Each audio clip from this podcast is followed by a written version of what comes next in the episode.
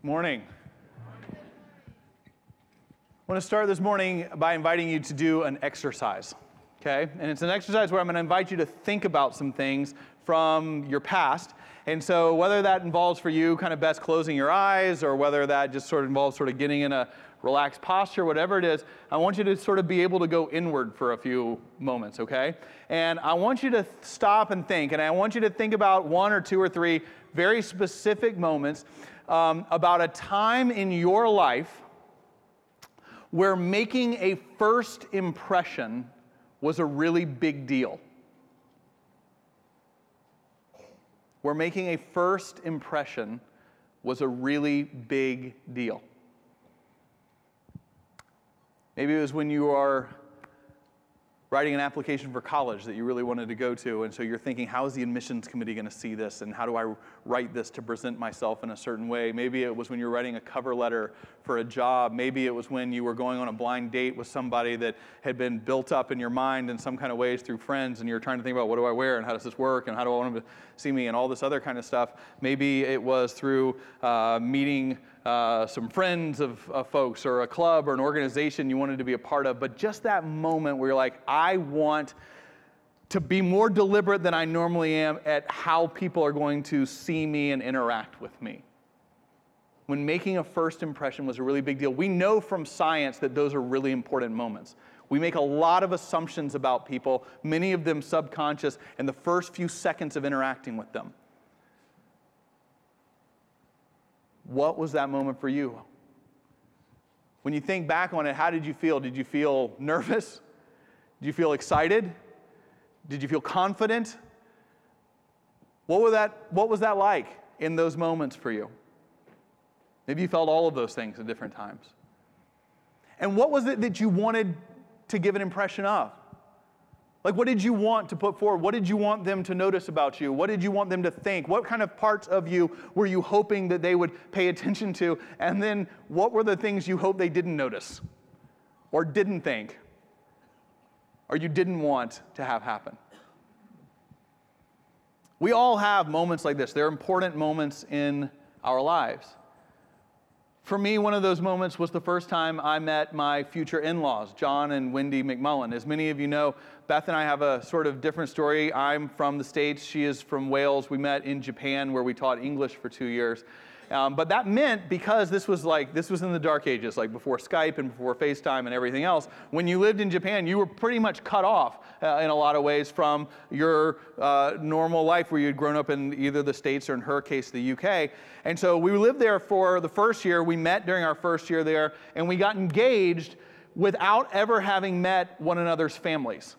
Now, for us, that was just the decision before us, and it felt like the right thing and the faithful thing, but is different, right? And so we decided, because we're people of great wisdom and insight, that before the wedding day, we might want to interact with one another's, you know, like parents and siblings and stuff.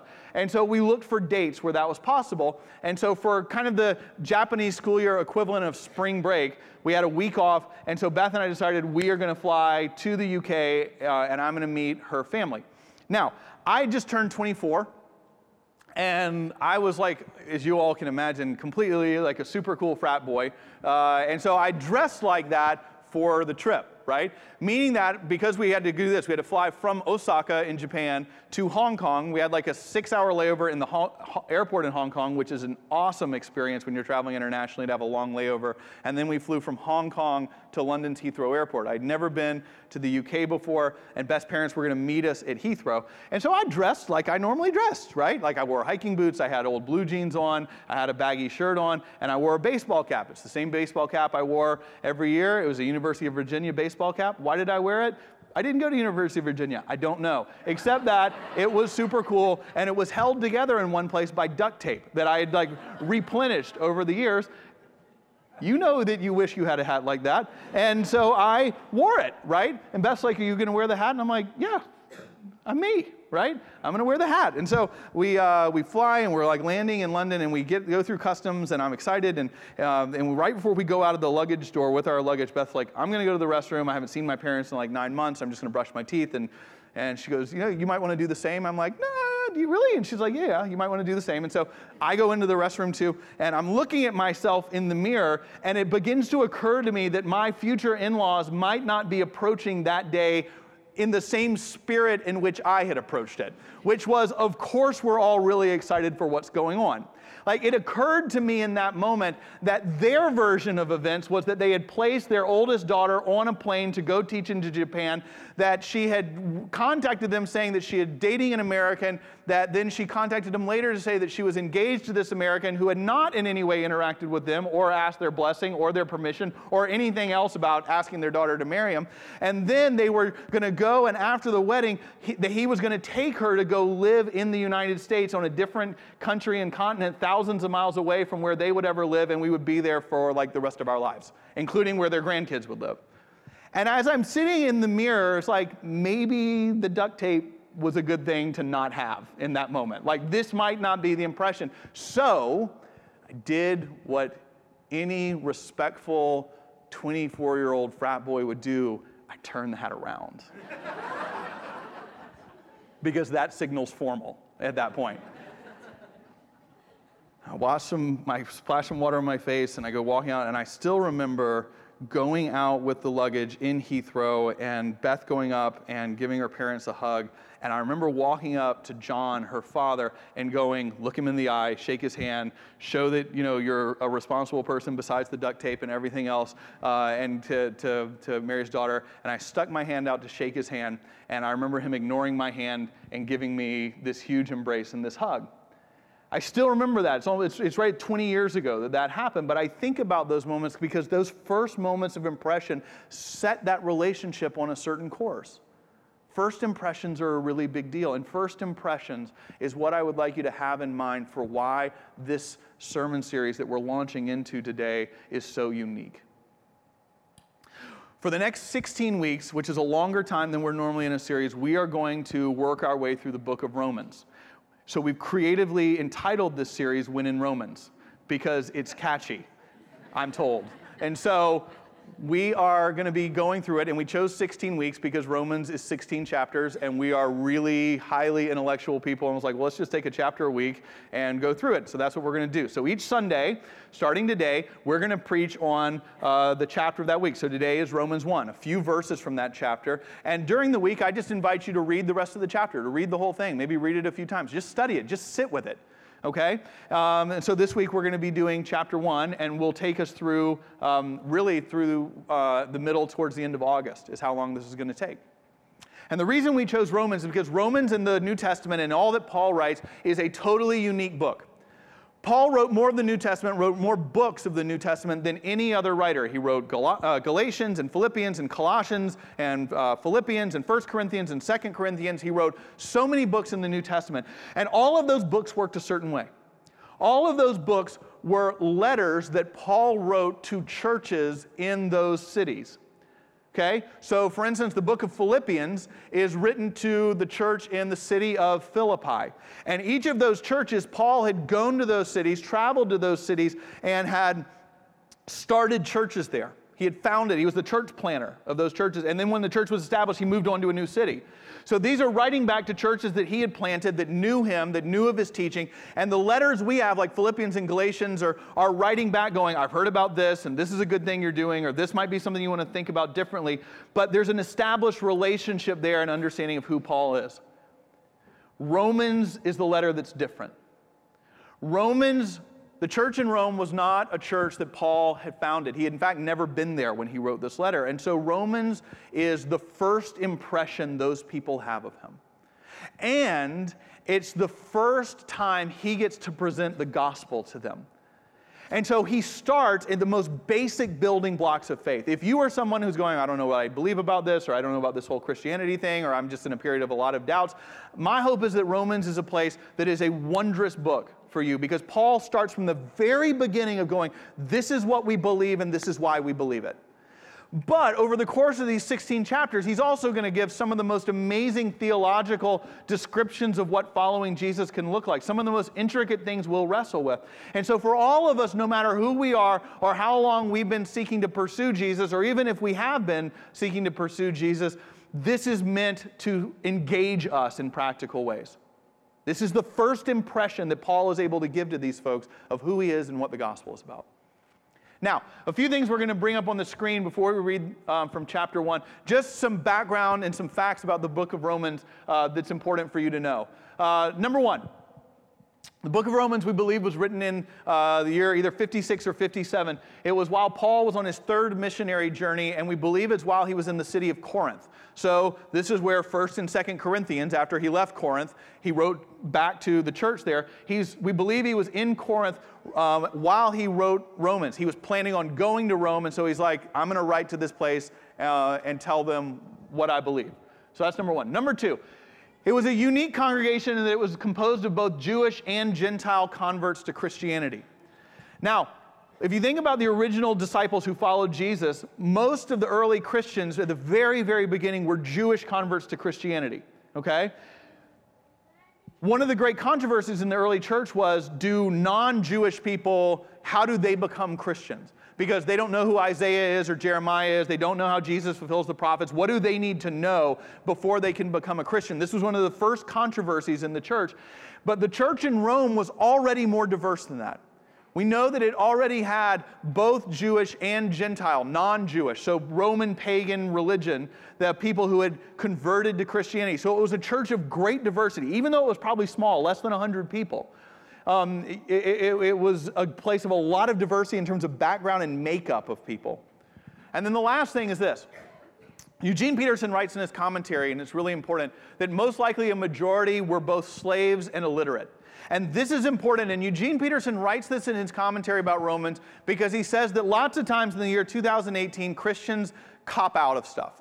We read something and it's like we don't like it, or we don't know what it means, or we're not certain what it means, and we're like, well, I don't know, that's just not for me. I'm like, I'm not Paul, I'm not like a PhD in this stuff, and I'm not. And Eugene Peterson says, this was not written from one PhD in an ivory tower to another PhD in an ivory tower. This was written by someone whose life had been changed by Jesus, and he was writing to a people, a majority of whom could not read, and a majority of whom were slaves, and saying, This is practically what it looks like to follow Jesus. And so, if you have something this, you're like, I don't know what that means. I guess it's not for me. You know, you know Jill or John probably understands it. Thomas doesn't, but Jill or John might understand it. Uh, and so, I guess that. Eugene Peterson writes, he says, I won't want you to cop out on that.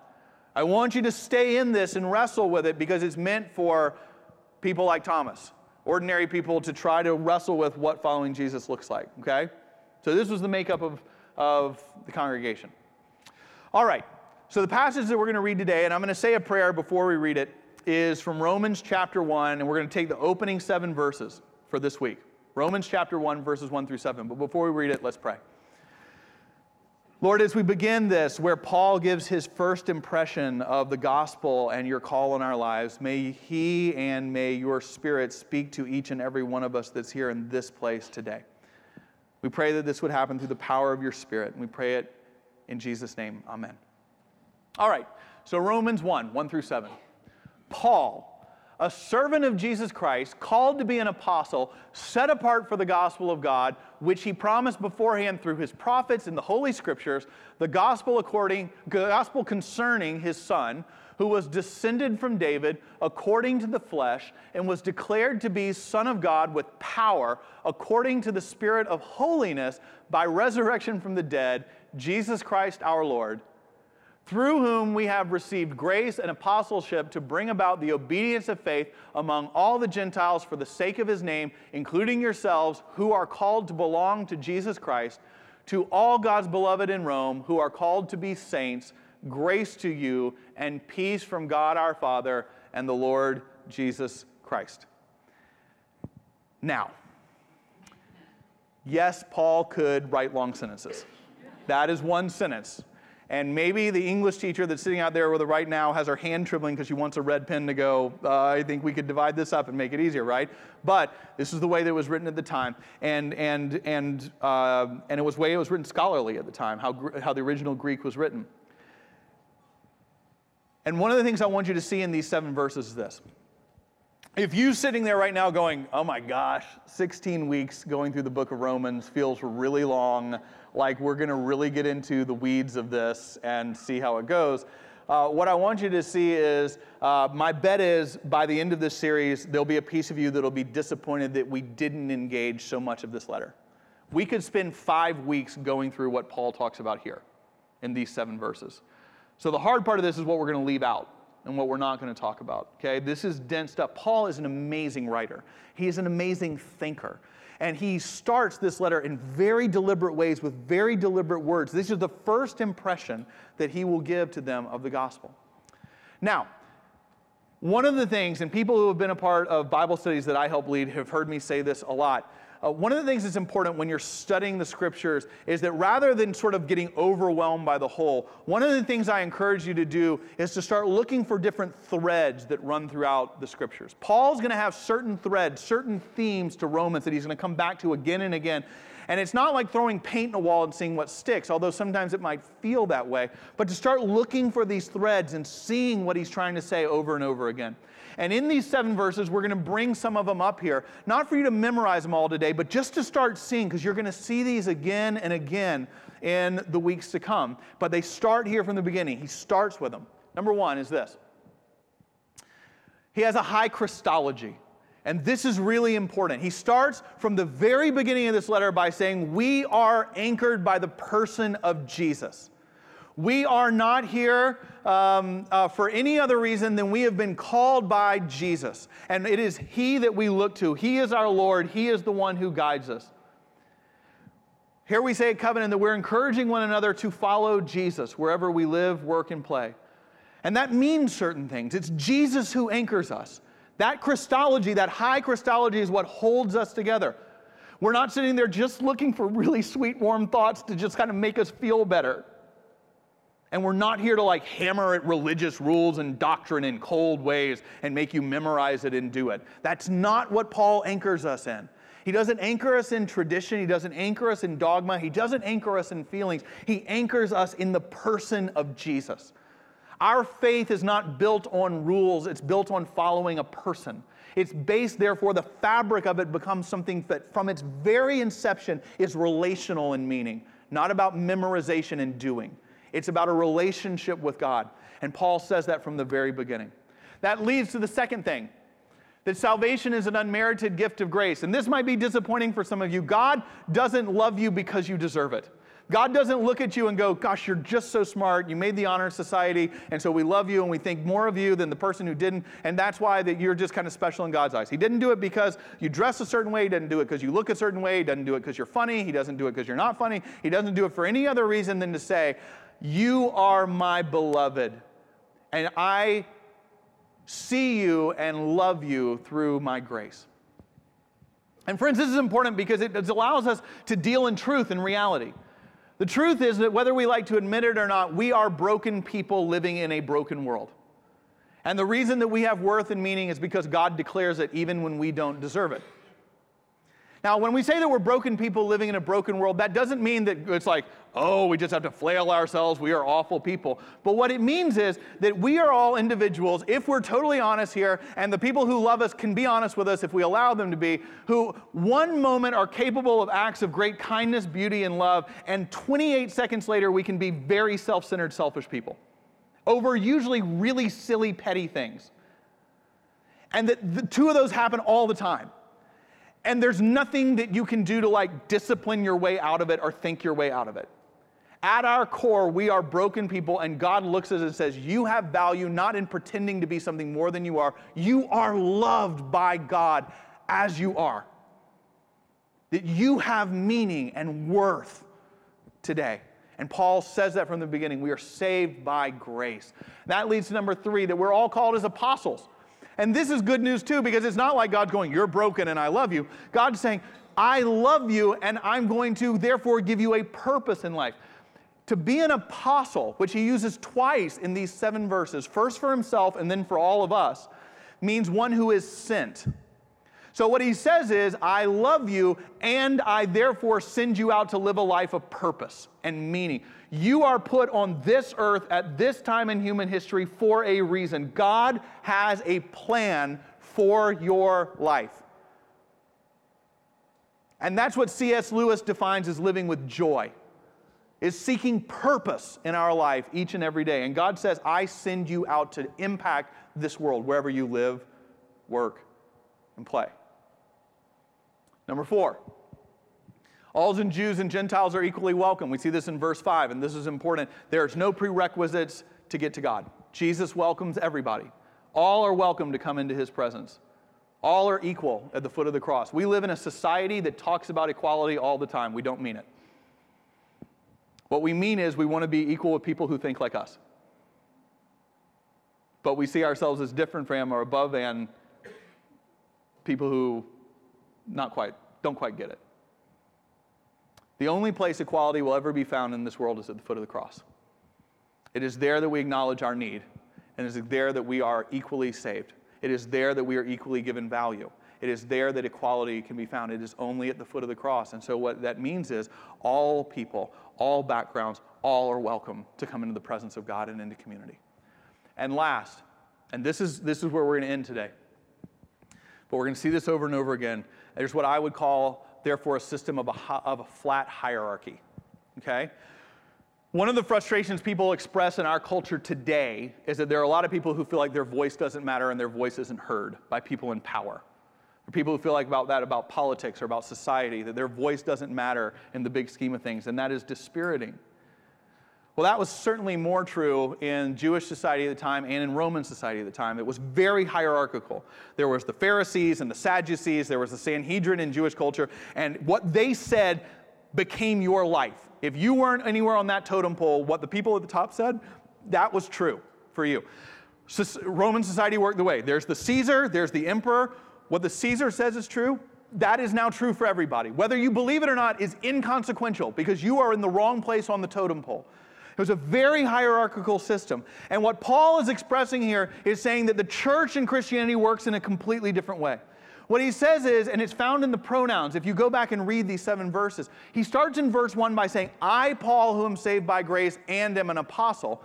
But in verses five and six, the pronouns change to now being we. He said, We are saved by grace and we are sent as apostles.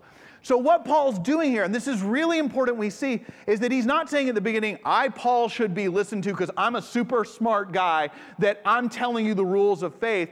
What he's saying is, is that what God has done for me, God has also done for you. And so we are a community where we are kind of co teachers and co learners in each other's life because God has something unique to say through each of us.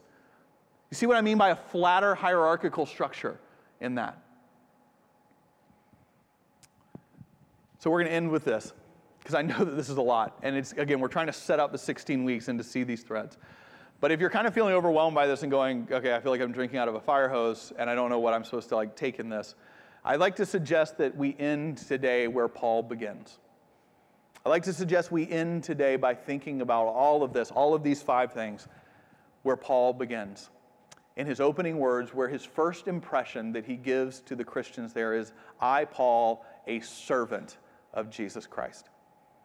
I believe that so much of what we were just talked about can be encapsulated in this idea of what he starts with before anything else. Not I, Paul, who's so smart. Not I, Paul, who you should listen to. Not I, Paul, who's founded all these churches and therefore has a resume that allows me to write this letter. It's I, Paul, first thing, first impression, first two seconds as he walks in the door.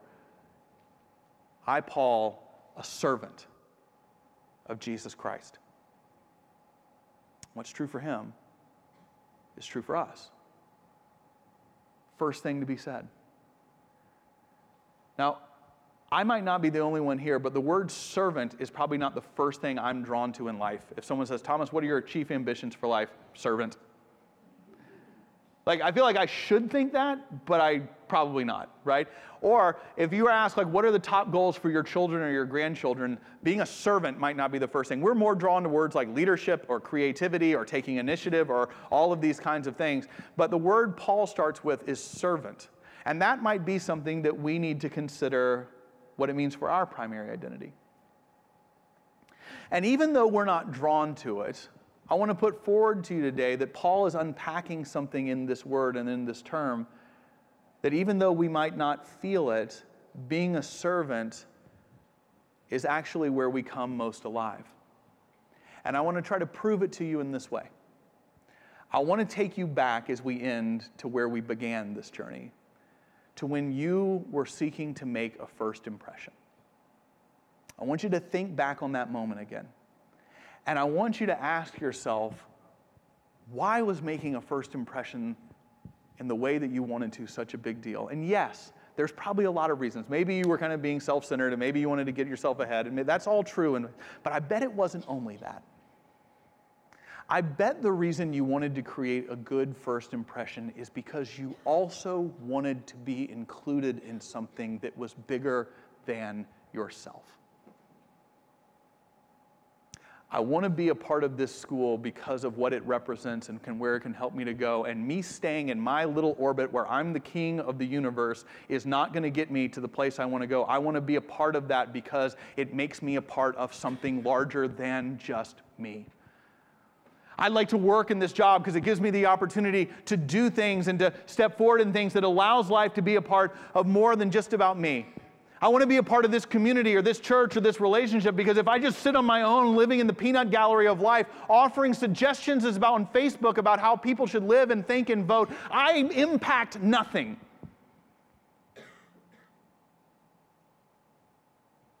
Yes, I wanted John and Wendy McMullen in the airport in Heathrow to like me. And yes, duct tape on a baseball cap was probably not the way to go but I also wanted them to see something else. I wanted them to see that I had fallen in love with their daughter and that I wanted to marry her and therefore to be a part of a relationship that was bigger than just me.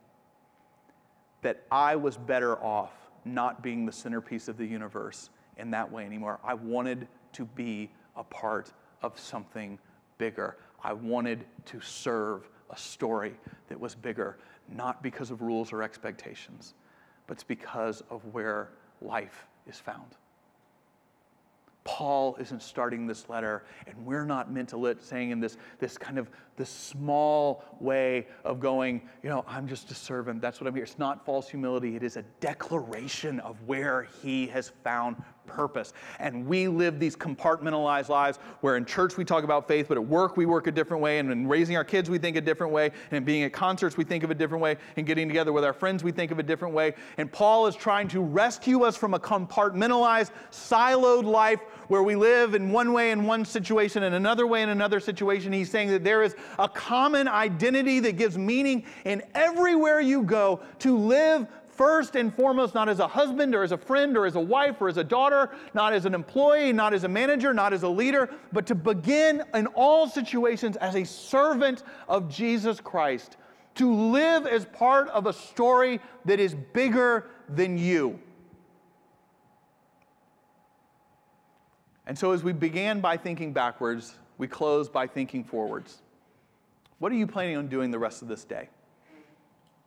What are you planning on doing the rest of this week? And if you're not careful, your default is to live by one set of rules in one place and another set of rules somewhere else. One language, one place, and another language, a different place. And what Paul's saying is what would it mean to move into this week saying, I go as a servant of Jesus Christ? Asking that question is where we begin. Let's pray. Lord, we ask that you would be with us, lead us, and guide us. We pray, seeking to serve the one true King, in whose image we are made and who we love. We pray for your guidance to live. In Jesus' name, amen.